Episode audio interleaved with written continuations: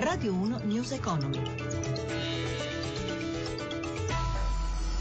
11.32, buongiorno da Giuseppe Di Marco, avvio di settimana poco mosso per Piazza Affari, deboli anche le altre borse europee per gli aggiornamenti dei mercati finanziari. Ci colleghiamo con Giancarlo Zanella della redazione di Milano.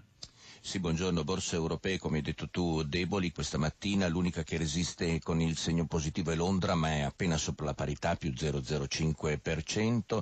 Parigi è la peggiore, perde lo 0,54%. Francoforte cede lo 0,28%. A Milano il Fuzzi Mib, l'indice dei 40 titoli principali, in questo momento è in calo dello 0,31%. Per quanto riguarda il mercato obbligazionario, in lieve ampliamento lo spread BTP Bund a 109 punti base, con il rendimento del nostro decennale decennale che sale all'1,81% in una settimana che vedrà questa appunto mercoledì e giovedì due aste, aste dei bot e poi aste di eh, titoli BTP a medio e lungo termine. A novembre sono in scadenza quasi 24 miliardi di euro di titoli eh, di Stato italiani. Infine per il mercato valutario l'euro recupera terreno nei confronti del dollaro e si riavvicina al cambio di un dollaro e 8 cent. A voi la linea.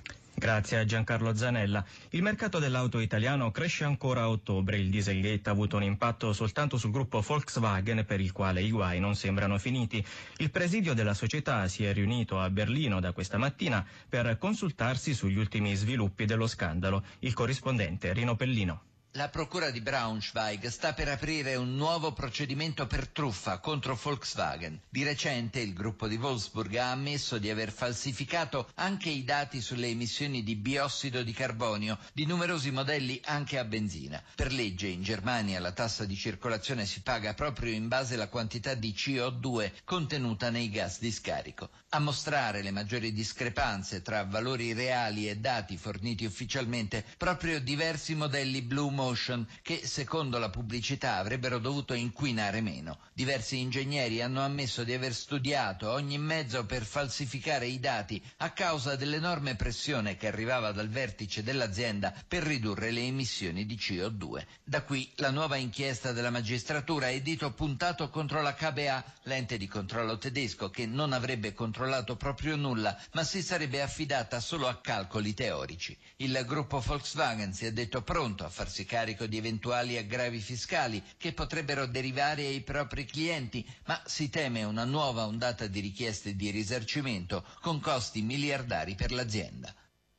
Due i grandi debutti in borsa nel mese di ottobre, Poste Italiane, definita dal ministro Padono la più grande quotazione dell'anno in Europa, e le Poste giapponesi, la più grande di sempre. Si tratta di due operazioni simili ma con alcune differenze, con reazioni diverse da parte dei mercati. Anna Trebbi le ha analizzate con Carlo Aloisio, analista di Unicredit MIB.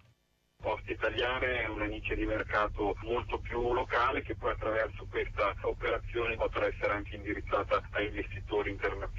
La posta giapponese ha una valenza internazionale molto più elevata. Per quel che riguarda le poste giapponesi è stato portato sul mercato uno spezzatino che faceva ben visibilità su quello che era la parte assicurativa e la parte finanziaria. Per poste italiane è stato difficile dare una valutazione del peso dell'attività di banco posto, dell'attività assicurativa, essendo stata votata un'unica entità. Come si evolveranno? Per riguarda Posta Italiana è un'operazione indirizzata a un cosiddetto investitore di medio-lungo periodo molto interessato al ritorno, quindi in un momento in cui i tassi sono estremamente bassi, in prospettive di dividendo che sono attesi intorno al 4-5% potranno essere molto interessanti.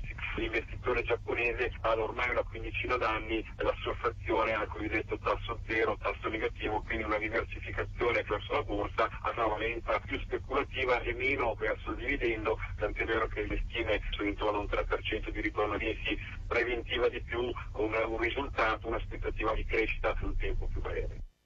In Italia la ripresa sta gradualmente riprendendo velocità, il PIL crescerà dell'1,4% nel 2016 e nel 2017.